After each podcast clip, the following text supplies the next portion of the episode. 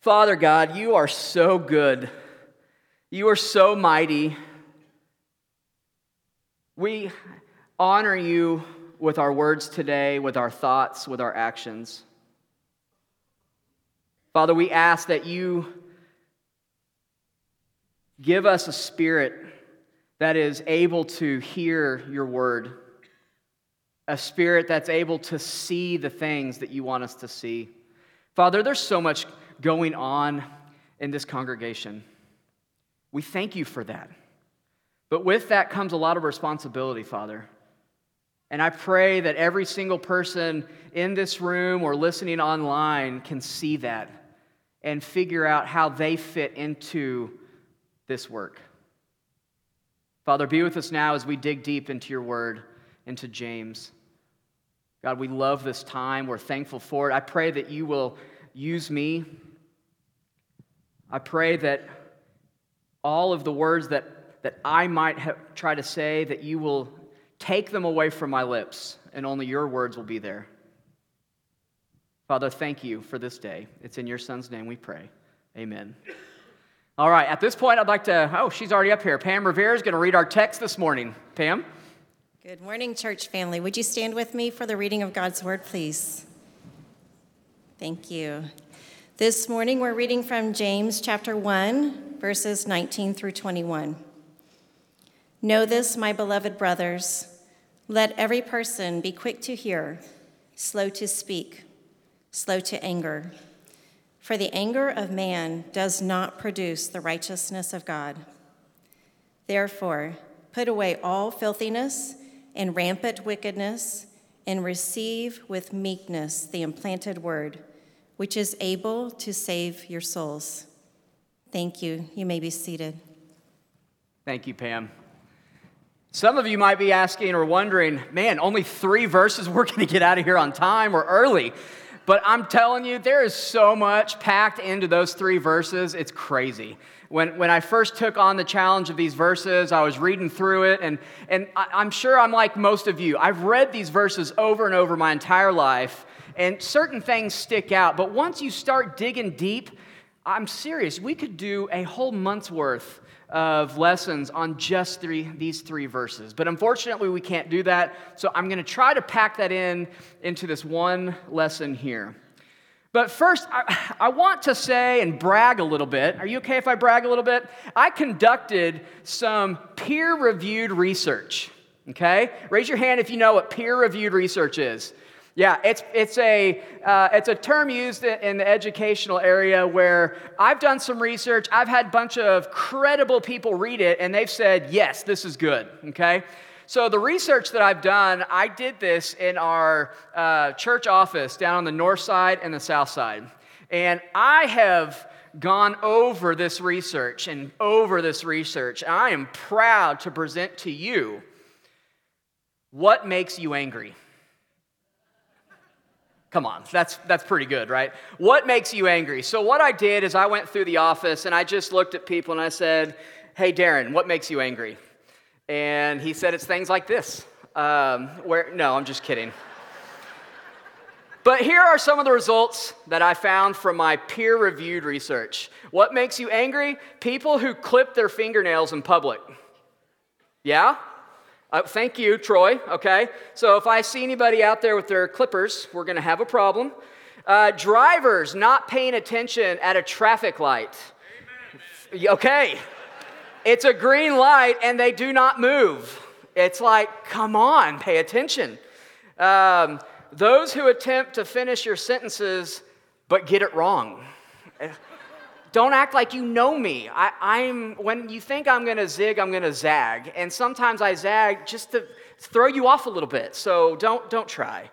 Uh, spitting in public, you know, like really getting your nose into it. That kind of spit. And it's just kind of gross, right?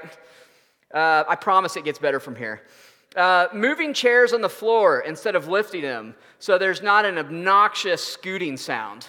And I think one of the worst places about that is El Agave. They've got super heavy chairs, and you scoot them, and everybody in the building goes, What just happened?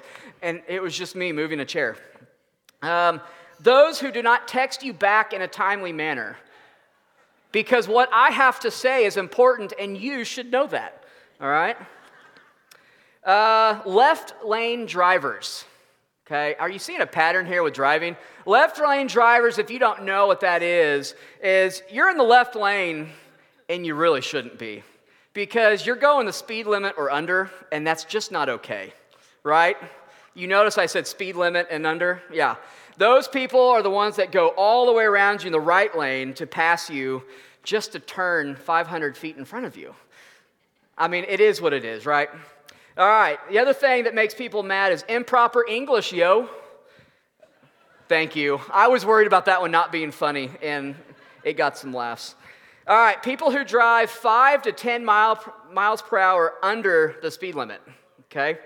Um, I don't care if you want good gas mileage, just go the speed limit.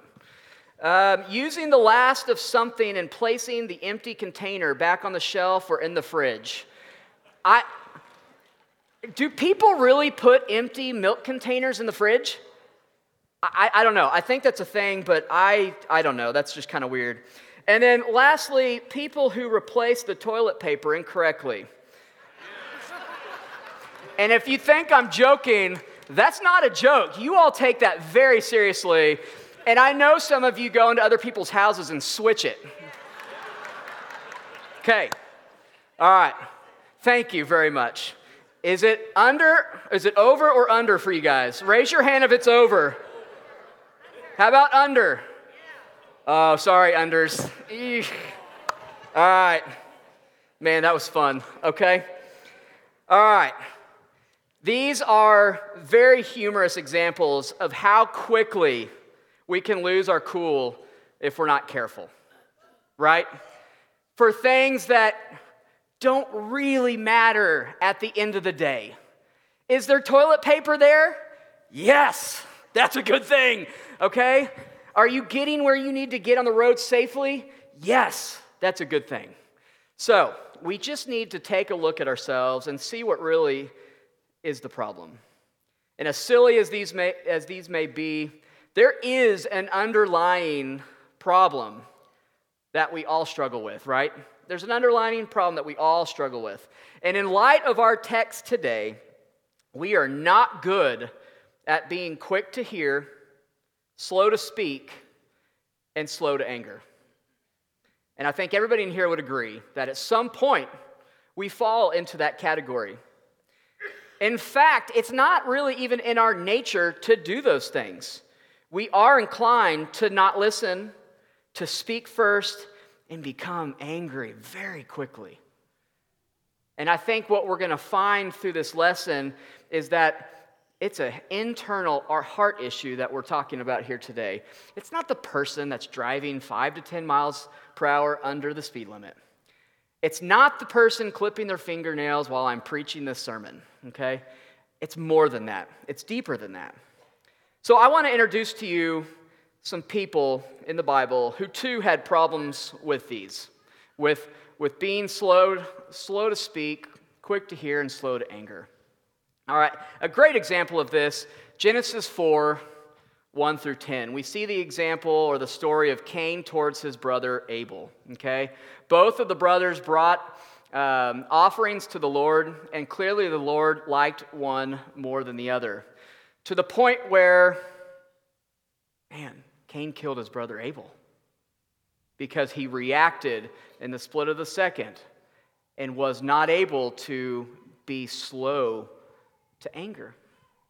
Another example we see is Exodus 2, verses 11 and 12. We got Moses who kills an Egyptian.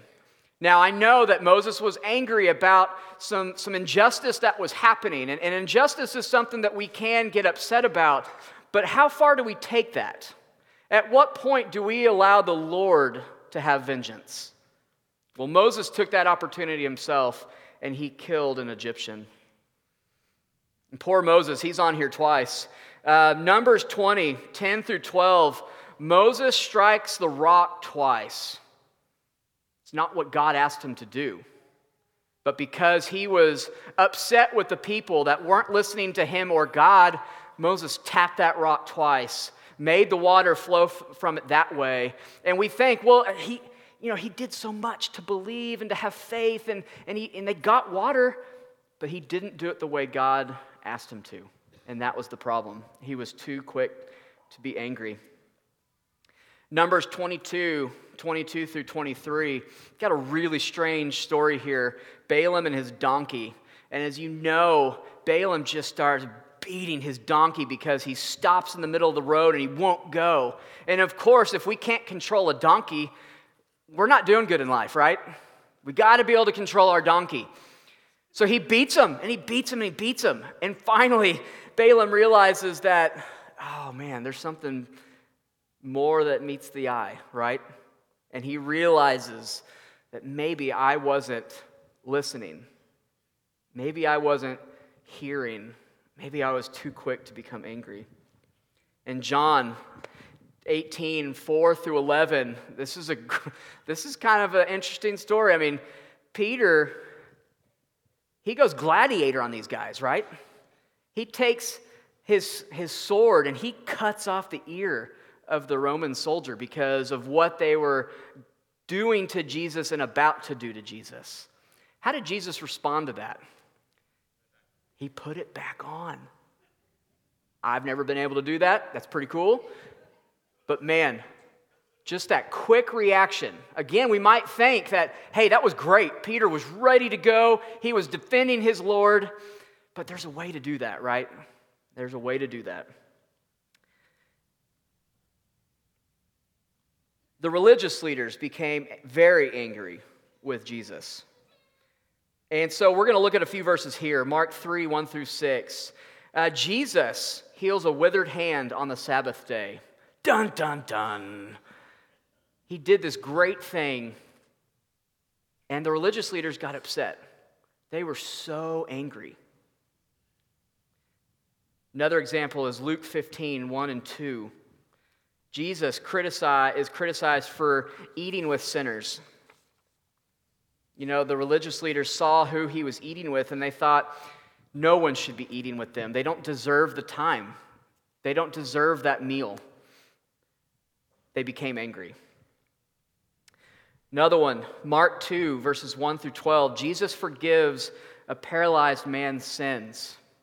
And who in the world can do that on Sabbath day? Nope. So they got angry. We've got Mark. Let's go more. Matthew 21, 12 through 13. Jesus clearing the temple of the money changers and the sellers. They became angry. They wanted to plot to kill Jesus. Mark 7, 1 through 23, Jesus challenges their traditions and emphasizes on toward rituals while neglecting matters of the heart. Jesus constantly was going against those cultural norms because he was there to change things and usher in a new way. So, the question I have is what if they had been quick to listen, slow to speak, and slow to anger? How could all of the situations that we just looked at been a little bit different? How could it have been different? You know, they were so mad, these religious leaders, that ultimately they, they crucified him. Anger is a real thing. It's a, it's a true emotion. And, and we're going to, you know, the, the Bible addresses it. But what I don't want is for us to be afraid of anger to think that it's a sin to, to become angry because it's something that we're going to, to encounter. We just have to learn how to master it. Jesus was the best at it. I mean, he had quippy responses back to them, he used their own words against them, he quoted scripture. At times when necessary, he just left the situation and got out. So, what if they had been quick to listen, slow to speak, and slow to anchor? How would this be different? And what does that even mean? Is anger the real emphasis of this section of the chapter? I submit to you that it's, it's not. Now, on the surface, it looks like it. Because anger, it's an easy thing to talk about because we all experience it. We all don't do it very well. And so our first inclination is to really focus in on the anger part. But I think that our real emphasis comes from verse 21. Therefore, put away all filthiness and rampant wickedness and receive with meekness the implanted word which is able to save your souls. So we're told in verse 21 to put away all filthiness and rampant wickedness. So let's look at those words. Let's look at those words for a minute uh, just to kind of better understand what James is talking about and, and where we have seen these words before. So the Greek word for filthiness is raperos. And in the Hebrew text, it's, it is nadah. And this word is used in Zechariah 3 3 through 4. I'll read that to you. It's not on the, on the screen. But now Joshua was standing before the angel, clothed with filthy garments. And the angel said to those who were standing before him, Remove the filthy garments from him. And to him he said, Behold, I have taken your iniquity away from you, and I will clothe you with pure vestments. Okay, so the same word that we're, we're getting, filthiness in the New Testament, can be traced back to the filthiness that we're talking about in Zechariah with the filthy garments. And this idea that we need to get rid of them. So, Scripture uses filthy garments as a metaphor for sin. But right after this verse that I read just a minute ago, right after he's given new vestments, we see in verse 6 and the angel of the Lord solemnly assured Joshua, Thus says the Lord of hosts, if you will walk in my ways and keep my charge, then you shall rule my house and have charge of my courts, and will give you the right of access among those who are standing here. So we're given this example of, of one having filthy garments and what happens when those filthy garments are taken off and new vestments are put on. We make an identity change we become somebody different, somebody new. And that's a beautiful thing. In literary tradition, anytime a character changes clothes, and in this case, removing the filthy garments, the character's making a, an identity change. Doesn't that sound right with, with our, our relationship with Christ and our putting Him on as our Lord and Savior? When we get rid of the filthy garments and receive the pure vestments, we should be making tangible changes in our life that to the outside will show that we are, we are a new person. We are different than we were before. And so the Greek word for wickedness here in James 1:21 is the word kakia. This word refers to a quality of being morally or socially bad, evil, or wicked. And so we see the same Greek word used in James in a few different places in the Old in the New Testament. Uh, for example, Matthew 22, 18, but Jesus, aware of their malice, okay, that's the word we're looking at, malice, said, Why put me to the test, you hypocrites? Mark 7, 22 says, coveting, wickedness, that's the word we're looking at there, wickedness, deceit, sensuality, envy, slander, pride, foolishness. 2 Corinthians 12 20, for I fear that perhaps when I come, I may find you not as I wish, and that you might you may find me not as you wish, that perhaps there may be quarreling, jealousy, anger, hostility. Okay, that's the word we're looking at here hostility, slander, gossip, conceit, and disorder. And lastly, 1 Peter 2 1, so put away all malice and all deceit and hypocrisy and envy and all slander. Again, these are examples of the same Greek word that uh, James is using from other texts. And so we couldn't go much further without also looking at the term meekness. Meekness in the Greek is prautes. I don't know if that's right. I, I know the word's right. I don't know if that's how you say it. But pra- prautes, this is often translated as gentleness or meekness. So in Matthew 5 5, it says, Blessed are the meek, for they shall inherit the earth. Galatians 5 22, 23 says, But the fruit of the Spirit is love, joy, peace, patience, kindness, goodness, faithfulness, gentleness, self control. Against such things there is no law. Ephesians 4 1 and 2 says, I therefore, a prisoner for the Lord, urge you to walk in a manner worthy of the calling to which you have been called with all humility and gentleness, with patience, bearing with one another in love. Colossians 3:12 Put on then God's chosen ones, holy and beloved, compassionate hearts, kindness, humility, meekness, gentleness, and patience. 1 Timothy 6:11 says, "But as for you, O man of God, flee these things. Pursue righteousness, godliness, faith, love, steadfastness, and gentleness." Guys, the, the, the New Testament is flooded with this word.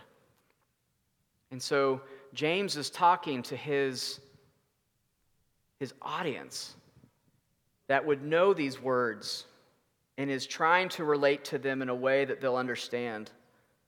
But think back to the religious leaders that we discussed a little bit ago.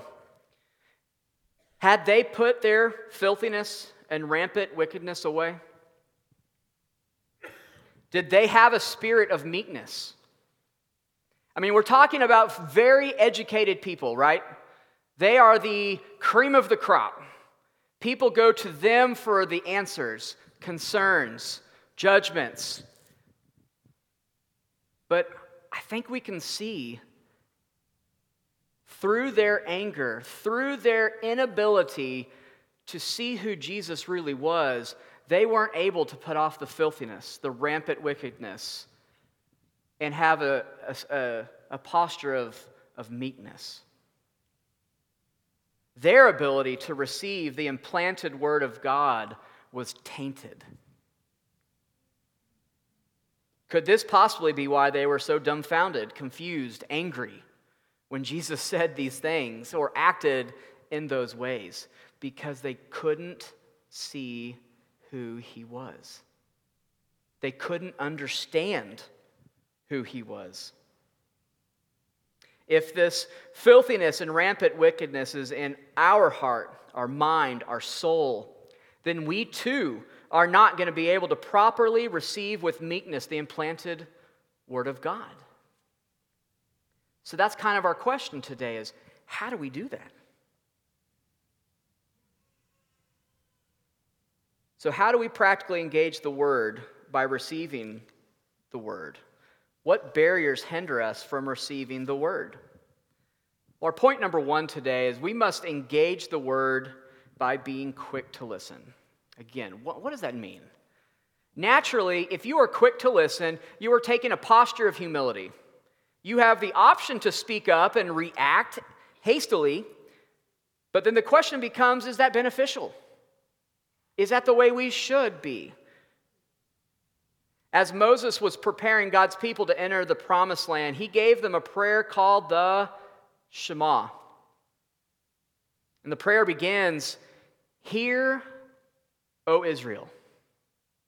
Right from the get go of that prayer, hear is the first word used. Because Moses is trying to get them, the people of Israel, those who are wandering and wandering and wandering, to hear. There's something about that here that is so important.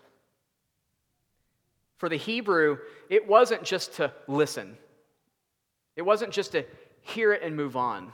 It was to take what you've heard and make it a part of your, your being, to make it a part of who you are.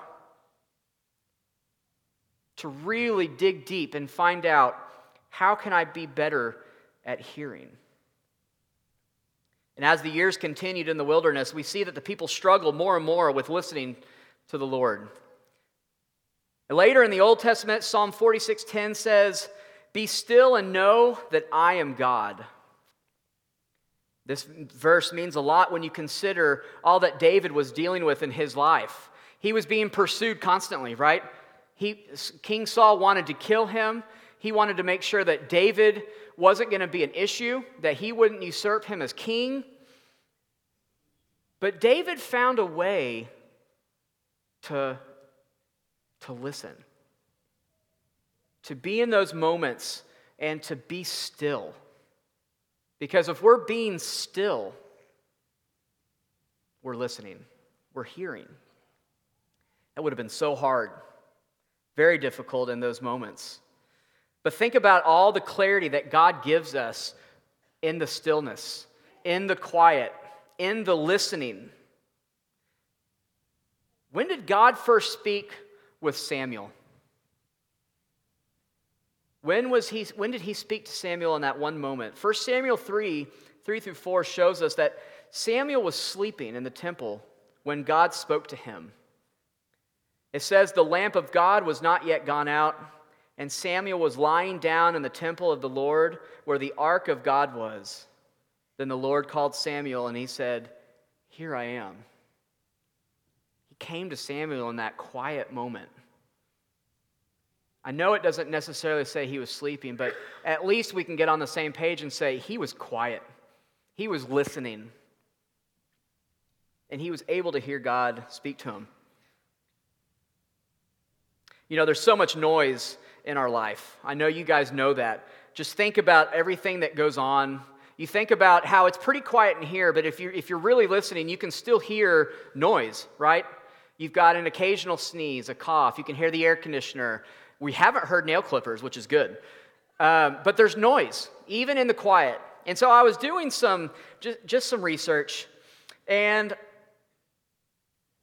I looked up well, now I'm getting ahead of myself. Let me go back a little bit. We, we need to reorder our life so that we have time to listen. In my everyday, I rarely listen to, to music or podcasts while driving in my vehicle.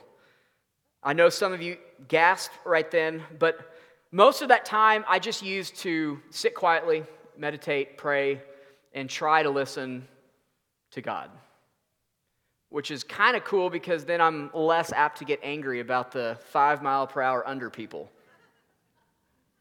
But think about it. Think about when you're at your house. Sometimes when Megan and I are cleaning or whatever, or doing whatever, we have stuff off in the background, whether it's a podcast, the TV, something in the background for background noise. I like to sleep with a fan on because I like the noise. Okay? We fill our lives with, with noise. And the wrong kind of noise is going to prevent us from being still and from meditating.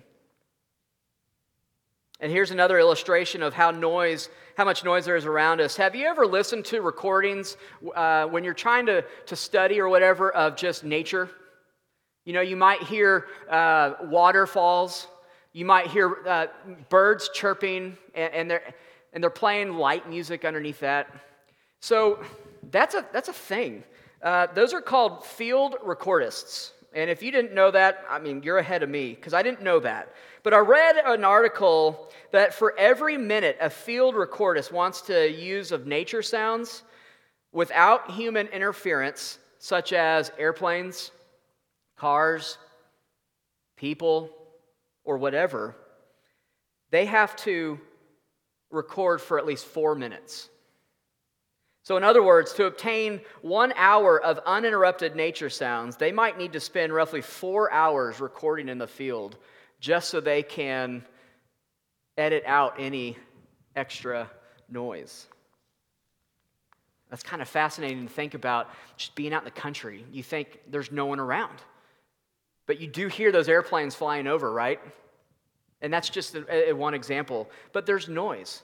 So, what I'm suggesting to us and how we practically do that is we be intentional about spending time with the Lord in quiet, in meditation, in prayer. And He will speak to you. Just like He spoke to Samuel, and Samuel was able to hear it, He will speak to you too. But you and I have to be willing and ready to do so.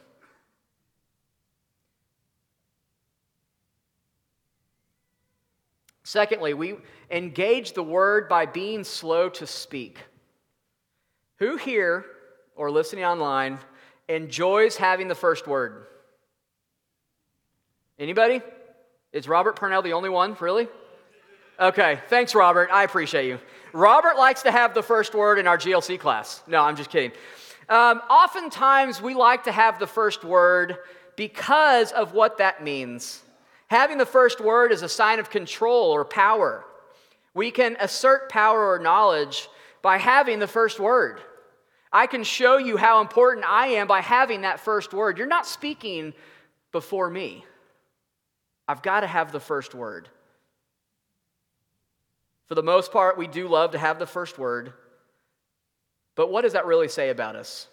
Is that really a good thing? And so when we look at what the Bible says about being slow to speak, we see a few examples here. Proverbs 17 27, whoever restrains his words has knowledge, and he who has a cool spirit is a man of understanding. That's pretty cool. Secondly, be not rash with your mouth, nor let your heart be hasty to utter a word before God. For God is in heaven, and you are on earth. Therefore, let your words be few. Ecclesiastes 5 2. And lastly, Matthew 12, 36 and 37. I tell you, on the day of judgment, people will give account for every careless word they speak. For by your words you will be justified, and by your words you will be condemned. Funny story when I was first starting out my youth ministry in, in Blackwell, Oklahoma, I was finally allowed to go to elders' meetings. Ah, that was so cool. And I felt in my youth that I have something to say. I have a viewpoint. What I have to say is important. And so I would speak up in those elders' meetings. And I remember after the first couple, the uh, lead pastor came, and he and I were really good friends. We had known each other for a long time. He said, You know, Todd, sometimes not saying something is cool. And he said, You ever notice this particular elder who doesn't say a whole lot? I said, Yeah. And I said, or he said, What goes through your mind when he does speak up? And I said, You better believe we're all listening because he was a man of few words. But when he spoke, it was important. It was well thought out. It wasn't just a, ah, I got to get my, my two cents worth in. And I think we spend a lot of time being too busy trying to figure out what to say or how best to get our first word in, and then we're not ready to hear what God has to say. So, do you see how being slow to speak is connected to being quick to hear? Well, number three, we engage the word by being slow to anger. Being slow to anger. If we have done well to be quick to hear and slow to speak, then we will have given ourselves a better chance to be slow to anger. And by being quick to hear and slow to speak, we have put, our, put on a posture of humility. We have decided that we are not the most important person in the room. We've decided we are not the smartest person in the room. Like I said earlier, anger is not a sin, it's a natural emotion. And it's important to note that James doesn't tell us not to become angry. He says to be slow to anger. So clearly, we've got some good examples of Jesus being angry, right? So, right then and there, we know that it's not a sin to be angry, but we need to look at Jesus and how he, what he did. So, Mark 3 5, and he looked around at them with anger, grieved at their hardness of heart and said to the man, Stretch out your hand. He stretched it out, and his hand was restored. Jesus was angry with the religious leaders about how they were treating this, this man, at their, at their hardened heart. That's a good time to be angry. But how did Jesus react? He didn't slap him in the face. He didn't give him a hand gesture that we all know is inappropriate. He didn't think in his head foul things. I didn't say it, but maybe I thought it, you know, but Jesus didn't do that. Another example of Jesus getting upset is in John 2 14 through 15. It says, In the temple, he found those who were selling oxen and sheep and pigeons, and the money changers sitting there. And making a whip of cords, he drove them out of the temple with the sheep and the oxen. and he poured out the coins of the money changers and overturned their tables. Imagine that scene. Imagine seeing, if, you're, if, you, if we were followers of Jesus in that time, seeing this man who was always so calm, cool, and collect, who's always so gentle and meek, all of a sudden rage out and go Hulk on them. But in a good way, right? It's the heart behind why Jesus got angry. It was Jesus' ability to act on that anger in a righteous way. In both of those instances, we see his anger motivated by his concern for righteousness and the honor of God. Those are good things to be angry about. His anger is a response to human hypocrisy, callousness, and the distortion of God's intended purposes. That is something to get angry about, amen? Not convincing enough. Amen? Again, but in the right way, the right motives. Can you see how, if we were in Jesus' shoes, we would probably end up taking it too far? our sin and selfishness would have likely shown its face, and our anger would then be tainted. So, for a minute, I want to talk to you about what, it, what our body does when we get angry. And there's nine steps here about anger. When we experience anger, our body undergoes a complex physiological response involving various hormones and neurotransmitters. I sound pretty good, don't I? Uh, this response is often referred to as the fight or flight response, which is a natural survival mechanism. And here's a general overview of what happens. So, number one is the amygdala. And I actually had Google say that to me, so I was saying it right. The, the amygdala. The amygdala is a part of the brain responsible for processing emotions, perceives a potential threat. It sends signals to the other parts of the brain, including the hypo, hypothalamus. Number two, the hypothalamus activation. This is where we, this triggers the fight or flight response. This response prepares the body to either confront the perceived threat or flee from it. Next, we get an adrenaline release. The adrenal glands release adrenaline, also known as the epinephrine, into the bloodstream. Adrenaline increases heart rate, dilates airways, and redirects blood flow to muscles, preparing the body for physical action. Next, we get the cortisol release. The hypothalamus also signals the adrenal glands to release cortisol, a stress hormone. Cortisol increases energy availability by mobilizing glucose from the liver and suppressing non essential functions like digestion. Number five, increased heart rate and blood pressure. Adrenaline causes the heart to beat faster, increases blood flow, and this can lead to elevated blood pressure.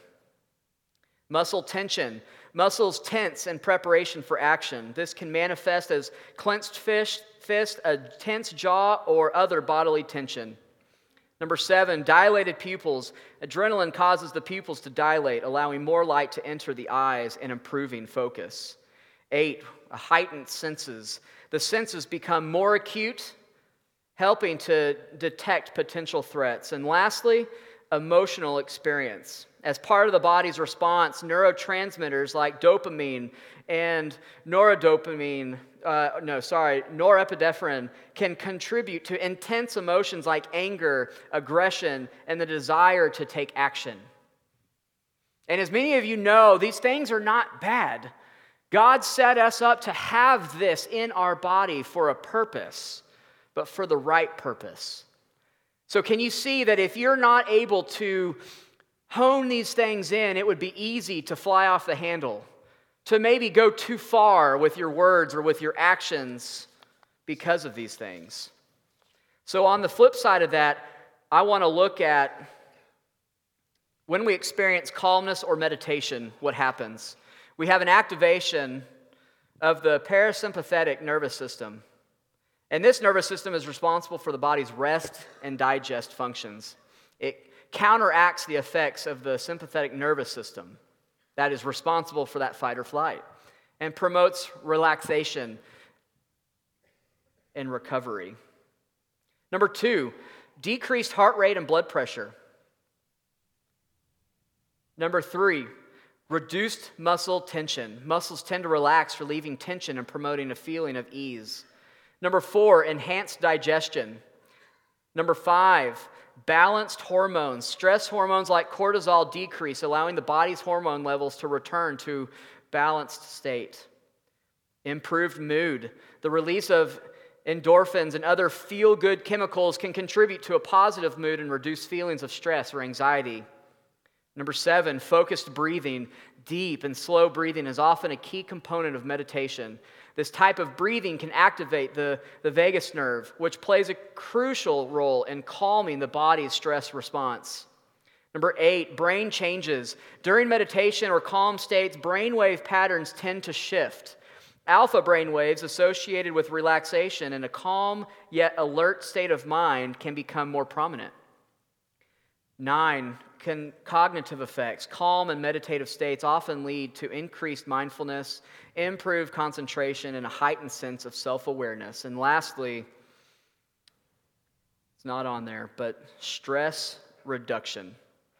Regular meditative practices have been linked to lower levels of stress and anxiety over time, as well as potential long term positive effects on overall health. Again, God designed our bodies for this. And which state of being do you think is most conducive to receiving in meekness the implanted word of God? I, th- I think yes. I mean, I think both are good and both can, can, can bring about some goodness. But man, when we're in that meditative state, when we are calm, cool, and collect, I think that we're going to be able to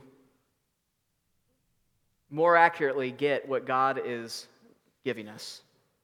So, I want to begin closing with one final example. We have, we, have, we have gone over a lot of things today, a lot of scripture, but this one in particular, I think will, will very nicely put a bow around this whole package.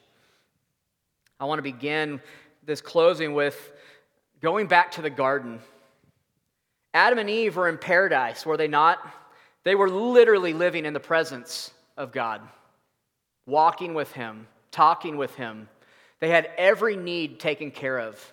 I mean, this is a really nice picture that's been painted, right? Like, we long for that. We spent all of Revelation looking to where, to where we're going and what God has planned because of this wonderful thing. We want to go back to this perfect state. Now, we don't know how long the enemy was in the garden, but we do know that in Genesis 3, everything changes. We often think that it was the act of eating the fruit that was the sin, and it certainly was a part of the problem, but something happened before that. Genesis 3 6 says, So when the woman saw that the tree was good for food and that it was a delight to the eyes, that was the moment right there that changed history. This is the moment where it became a heart issue. In that moment, Eve justified herself in believing the lie and she ate of the fruit. And then Adam likewise did the same. And in that moment, they allowed filthiness and rampant wickedness into their heart. Something that was promised to give them life and knowledge and understanding actually ended up giving them death. Therefore, they were no longer able to fully receive the implanted Word of God. Brothers and sisters, are you ready to receive the implanted Word of God? Does your life, your mind, your heart, your spirit reflect being ready to receive the implanted Word of God? Or are we much like the religious leaders of Jesus' time, where we look pretty good, we've got answers, we pray, we worship, we do our thing, we tithe, we, we give money, we help people, but we're not putting away our entire filthiness and rampant wickedness.